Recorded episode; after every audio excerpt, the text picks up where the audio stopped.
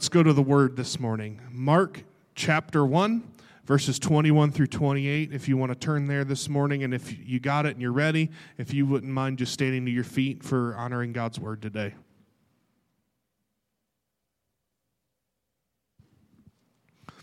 Mark chapter 1, starting in verse 21. It'll also be on the screen for you. This is what the word says. And they went into Capernaum and immediately on the Sabbath, he entered into the synagogue and was teaching, talking about Jesus. And they were astonished at his teaching, for he taught them as one who had authority, not as the scribes. And immediately there was in their synagogue a man with an unclean spirit, and he cried out, What have you to do with us, Jesus of Nazareth? Have you come to destroy us? I know who you are the Holy One of God. But Jesus rebuked him, saying, Be silent and come out of him. And the unclean spirit, convulsing him and crying out with a loud voice, came out of him. And they were all amazed, so that they questioned among themselves, saying, What is this? A new teaching with authority. He commands even the unclean spirits, and they obey him. And at once his fame spread everywhere throughout all the surrounding region of Galilee. Will you bow your heads with me this morning? Heavenly Father, as we enter into a time of your word, I ask that you would speak to every heart and every mind. Let us be open to hear and receive from you today. Shape our minds and our hearts to be more like you, and let us leave here different than what we came in. In your name we pray. Amen and amen. You may be seated this morning. I want to talk to you about the authority of Christ. It's a uh, powerful, powerful thing that we see here in Scripture. One, just in that Jesus is teaching. And you see the significance of Jesus' teaching, and I know I've said this before, but maybe we need a fresh reminder today, is that when Jesus teaches, he is the Word giving the Word. He's not just a not just another scribe, he's not just another teacher, but there is something about Jesus, as John chapter 1 tells us, that in the beginning was the Word, the Word was with God, and the Word was God, and that the Word became flesh and dwelt among us that being Jesus himself. So, anytime we see Jesus teaching or preaching in the scriptures, it is very significant to understand that he is the Word made flesh. So, when he teaches and preaches to the people, he is not just a, another voice, but rather a incarnation of what the Word of God says and is. And, and so, when we read scripture and we see Jesus healing and we see Jesus doing things and interacting with people, there is just as much revelation and power in what he does as in what he says, because he is the Word made flesh. And we see here on this Sabbath that he enters into the synagogue and he is teaching, and all the people are astonished because they even say, This is, this is different. There's authority with this teaching. They are recognizing the power and the difference between Jesus and the scribes. He's not just like these other teachers that we've heard before, but there's something powerful when he speaks that happens. In fact, it is so powerful and the authority is so strong that in the midst of him teaching, there is an unclean spirit that has possessed a man that begins to cry out. It is interesting to me that when the authority of God rests in a place and when it works through the word, that it will call out some unclean things in us, even. See, I, have said this before, but the Bible is the only book that not only do you read yourself, but it will also read you. It will call things out in you. It, we don't know exactly what Jesus was teaching that day, but whatever it was, it irritated an unclean spirit that was in this man. I like that they call it an unclean spirit. I really love that language and that usage there because it leaves room for us to kind of fill in the blank with any unclean spirit or thing that we may have in our life that is getting called out and is irritated and frustrated by what the Word of God says to us. We got to really get to a point where we have a little bit of thicker skin within church among believers because there are things in the scripture that will offend you, that will offend your flesh, that will hurt your feelings a little bit. And you know what? Sometimes we need our feelings to be hurt. Sometimes we need our flesh to be offended. Sometimes we need things to stir up in us a little bit because if it never were to be offensive to us, if it never were, if it was always just sugar coated rainbows and unicorns, and we, we just read the Word of God and it just all it ever did was encourage us to keep going as we are, and if it was all nothing more than just a book of Proverbs that just gave us some a little shot in the arm to continue on through the week, we would neglect the transformational power that comes with the Word of of God. See, the Word of God is, is, has this authority not just to encourage, but rather to transform and change the heart of a believer. And we need to learn to understand this authority today. See, when we see this interaction between uh, Jesus and this possessed man, it's important for us to understand in the story that although the demon had all kinds of power over this man, Jesus was the one that had all the authority. There is a major difference between power and authority. You see, power uh, flexes itself in strength and forceful nature, and it just forces its way in there. Power has, has muscle, it has all of these things, but authority, that comes from a place of position and, and title. See, authority is so much different than power because authority gives control over the power. Let me put it to you this way. I mentioned football uh, just a moment ago. Has anybody, uh, do we have anybody that's at least watched one football game in their life? Attended a football game, or maybe any other sport, but I'll use football because we're in football season. One of the things that I have always found interesting about a football game is when a player on the field really messes it up, comes over to the sideline. Now, keep in mind, uh, they are very athletic, very strong. These guys can bench hundreds of pounds. They can they can squat hundreds of pounds. They're very strong, very athletic, very testosterone driven men on the field. Have a lot of strength and a lot of power. They push around other 300 pound men. They tackle these guys who are just as strong and just as athletic as they are on the field over and over again. And then it's funny to me that when they mess up, they can come to the sideline and they have a coach on the sideline who's not nearly as athletic, not nearly as strong, not nearly as powerful as they are in a physical form, but will grab them by the face mask and tear into them when they make a mistake. Has anybody ever played football and had that happen to them before? Has anybody ever watched that happen in a game before? And I couldn't help but make the observation that, um, Coach, do you understand that this guy could tear your head off right now?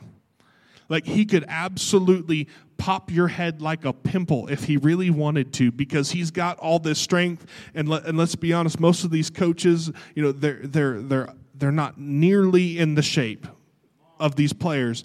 But the thing is is there is this relationship between the power of the player and the authority of the coach. You see power will not in the right when it's operating in the right context power will never step outside of the authority.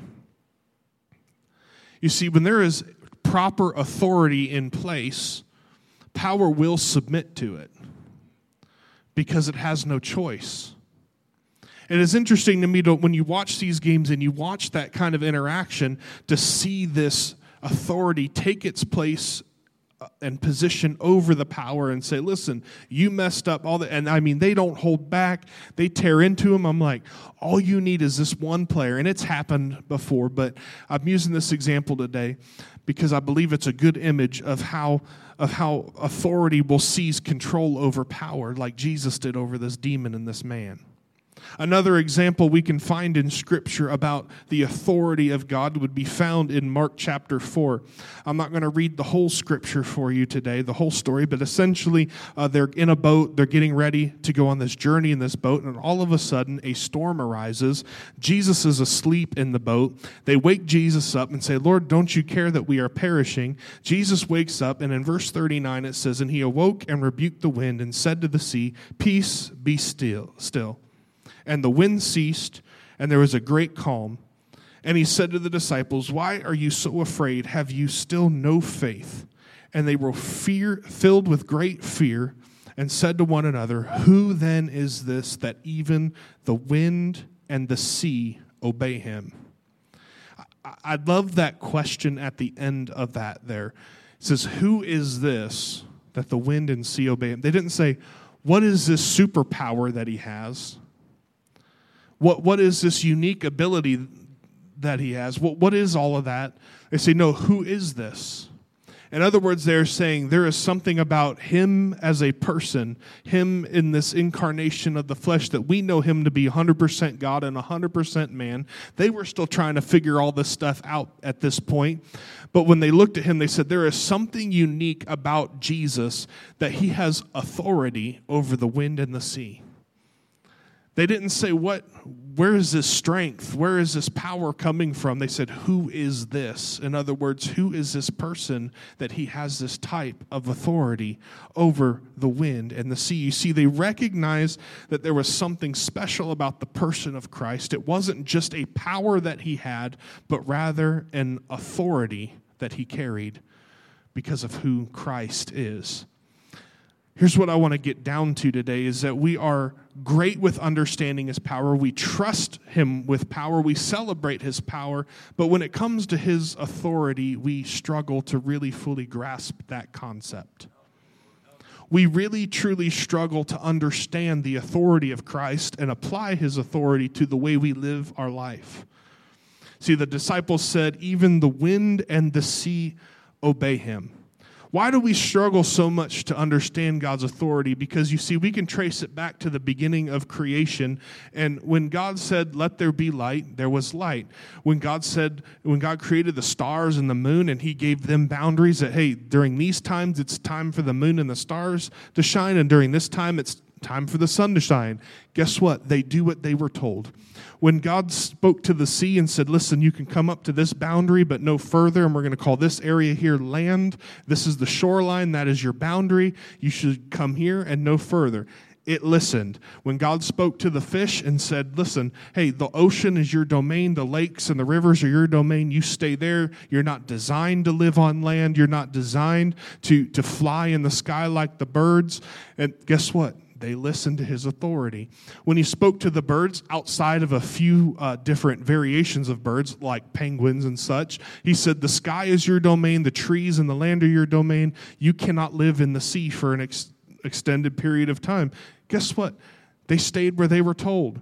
But why is it that when God speaks to us and He tells us that, hey, guess what? These are your boundaries. This is where you're supposed to go. This is what you're supposed to do. This is how you're supposed to live, how you're supposed to breathe, how you're supposed to move, how you're supposed to work. All of these things, we start asking questions. Well, why? Why do I have to do it that way? Why can't I do it my way? You know what happens when the ocean breaks its boundary? We call it a flood. Nothing good comes with a flood, just destruction and damage. What happens when a bird decides it wants to be a fish and just dives into the ocean? It dies. What happens when a fish spends too much time out of water, out of it where God told it to live? It dies. Everything else suffers these great consequences for disobeying the authority that God has placed and the direction that God has placed over its created life.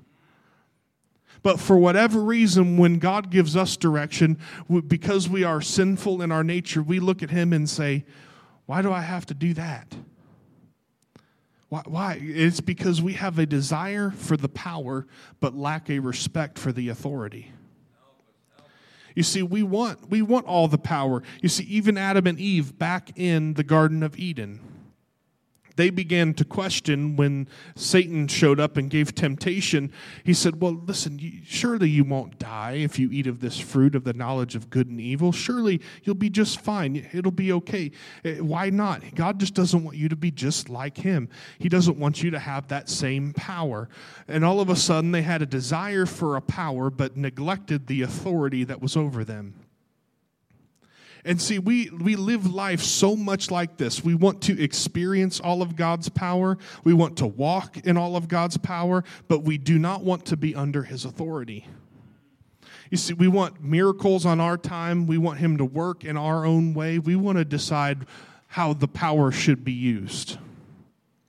we want to make the decisions that God, you heal this person because I said so, because I prayed hard enough. God, you provide here because I think you should provide here. God, you should move this mountain because I want this mountain moved. And, and we think that we have this right to come before God to tell him how to wield his power. And we think we have this right that even though God said something, we have this right that we should be able to question it and design our own path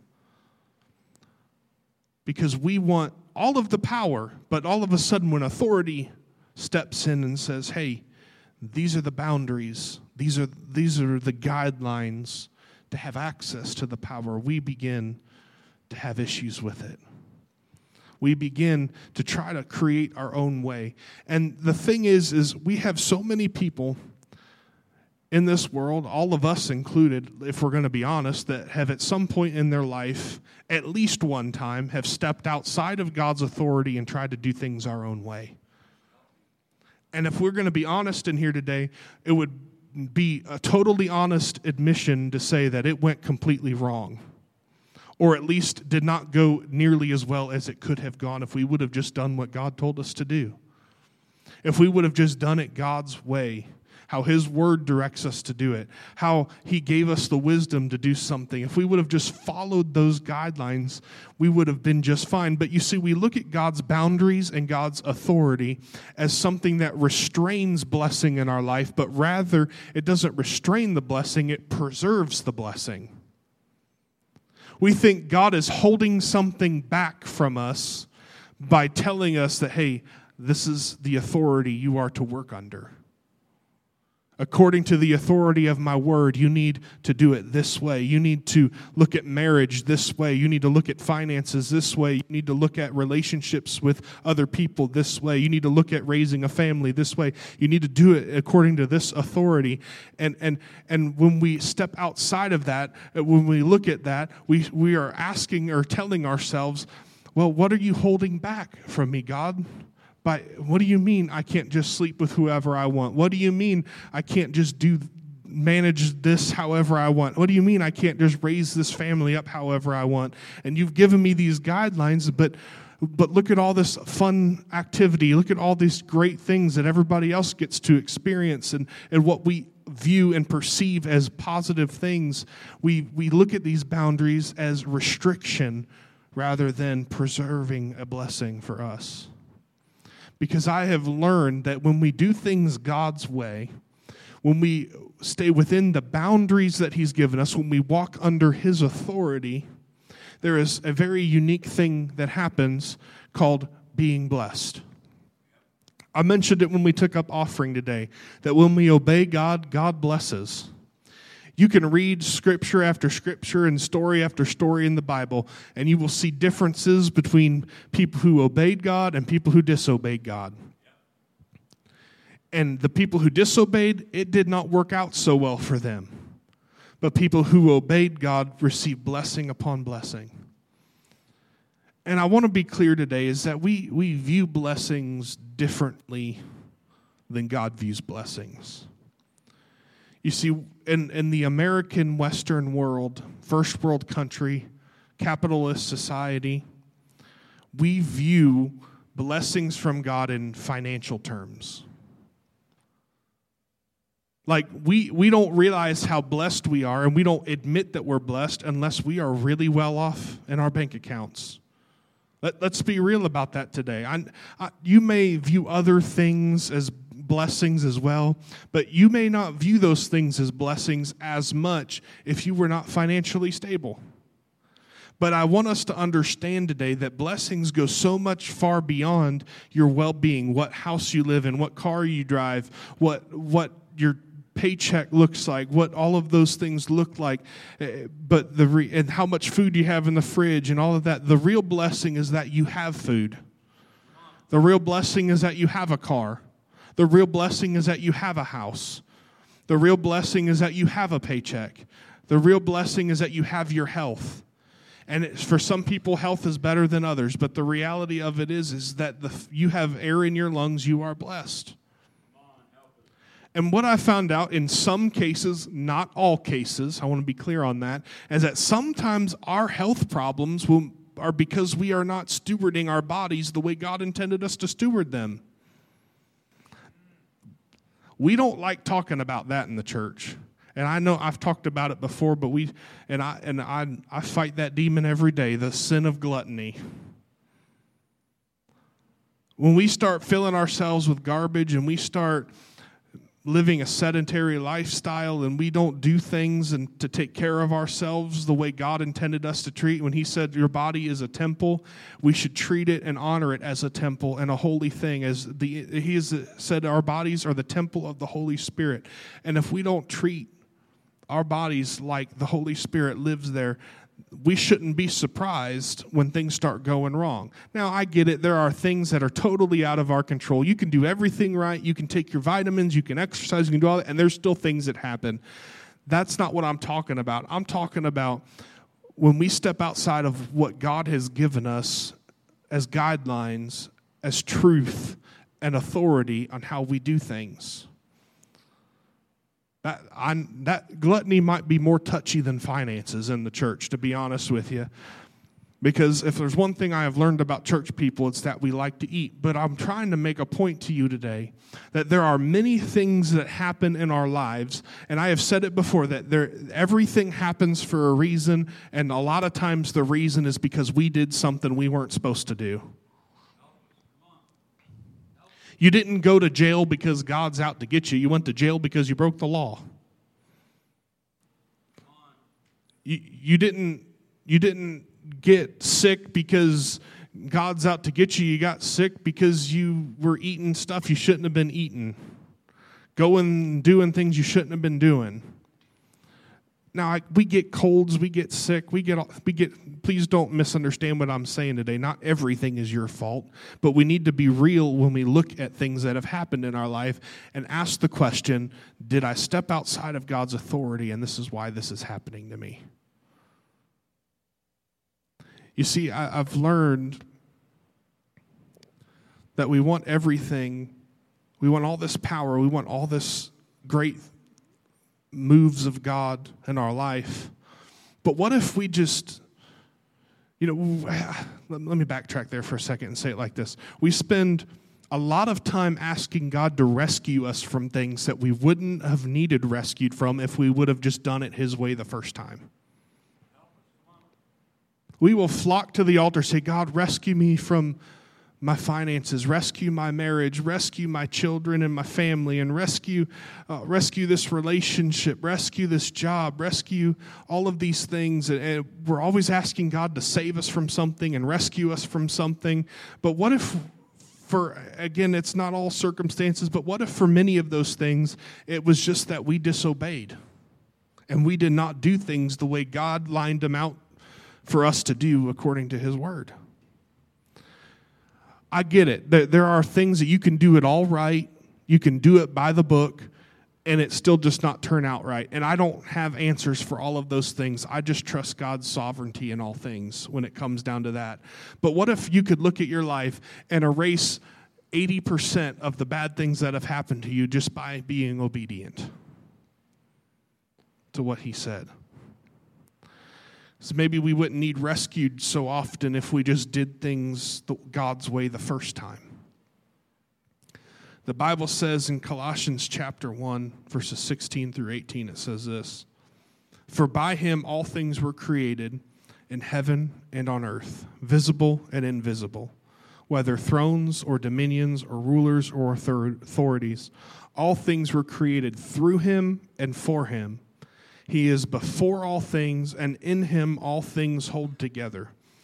And he is the head of the body, the church. He is the beginning, the firstborn from the dead, that in him, that in everything he might be preeminent. That sounds a whole lot like without Christ being the priority, the first thing, the, the deciding factor, being the one that reigns over it all, without understanding that, everything falls apart. It says, and in him all things hold together. But when we take things and move them outside of him, and we start doing them within us, within what the world says, within all of these other methods that people say are tried and true, and we begin to take it outside of him and try to do it our own way, and it's the Bible says that it's in him all things hold together. Well, we can use some critical thinking skills to look at that and say outside of him all things are going to fall apart. You see, we look at our relationship to God and we, we've kind of created a checklist. And, and he's not like part of our checklist. He, he's supposed to be preeminent in everything is what the scripture just told us in verse 18 that in everything he might be preeminent. In other words, in him, in everything, he is first. In your personal faith, it's got to be him. In your marriage, it's in him. In your finances, it's in him. In your family, it's in him. In your careers and your jobs, it's in him. Everything has to be in him, and he has to be preeminent in, in everything. He has to be first in everything. And, and what we've done, though, is we've taken a checklist and we say, okay, God first, marriage second, church third, maybe, maybe it's career third maybe it's whatever whatever your list is but i find oftentimes that we well-meaningly put god on this checklist but by making a checklist we create a box. And by creating a box we say okay on sundays from 1045 to about noon that's jesus time. But after that it's lunch and family time and all of this and then we separate him un- unknowingly unmeaningly we separate him from all of our other activities throughout the week we separate them from our marriage. Okay, my morning devotion and prayer time is at 5 a.m. if you're an early riser, or I do my devotion prayer time in the evening, and we separate that from everything else we do during the day. To make this practical, what if everything we did was centered around our relationship with Christ? If we centered our marriage around Christ and our relationship with Him, what would the marriage look like? If you centered your family around him and it wasn't just like okay we have church time as a family and then we just go on about our business the rest of the week and do whatever we want to do. What if it was just like your relationship with christ was integrated into everything you do as a family? It wasn't just a sunday morning thing that we put in a box or a wednesday night thing or or a what or a whatever or, or like what if your prayer life wasn't designated to just this hour in the morning or in the evening, or for some people, less than an hour or more than an hour, whatever your prayer time looks like. What if it wasn't designated to just that, but while you're at work, the Bible says pray without ceasing. It doesn't say designate a time and a place, and that's the only time you pray. It does say go into your prayer closet and, and pray, but I'm talking about the prayer without ceasing. What about at your job and things are getting hard? You take just a moment and say, Lord, this job is yours anyway. You rule over this job. It's your authority that is over this job to begin with, and it's by your authority that I work. And your word says to do everything as unto the Lord. So, Lord, help me to do it as unto you. Help me to work through this. Give me the wisdom and the strength, and help me to work diligently and not slack off in this because it's getting difficult. And let me what if we started looking at our faith like that and we did everything under the authority and blanket of what God has declared in His Word? I wonder how much better things would go. I wonder how much, how much smoother life could possibly be if everything we did fell under God's authority rather than our own authority. And then we just asked God for his power to operate according to how we want him to operate. And we said, Lord, how do you want to do it? How do you want me to do it? What if we shifted our way of thinking, our way of operating? To say, Lord, not my will, but yours be done. And just help me to walk in your will and your way. You see, there is something unique that we talked about about the authority of Christ. People were in awe over the authority of Christ. It made him famous, as the scripture said, in all of the area surrounding, in all the region surrounding Galilee. It drove unclean spirits mad it was transforming of that area. This authority in that moment. See, when he got famous for this authority, it changed lives. It wasn't just like he became a celebrity, because of this authority, people flocked to him and said, Let me get a taste of that authority. And we had demons throughout Scripture bowing their knee and being cast out. We had diseases being healed. We had people being set free and forgiven. We had all of these miracles that happened in Scripture and throughout the Gospels that happened after this moment in time because there was something about his authority that spread throughout the land that everybody wanted to come under that authority. They wanted to bring their sicknesses under his authority. They wanted to bring their families under his authority. They wanted to bring their loved ones and their children under this authority because there was something powerful that happened when Jesus began to work. So, my question for us today, as we get ready to close this morning, is do you have your life, your family, your job, your marriage, your, your, your career, your, your finances, all of these things under the authority of Christ? Do you operate and live your life in a way that submits to Him fully?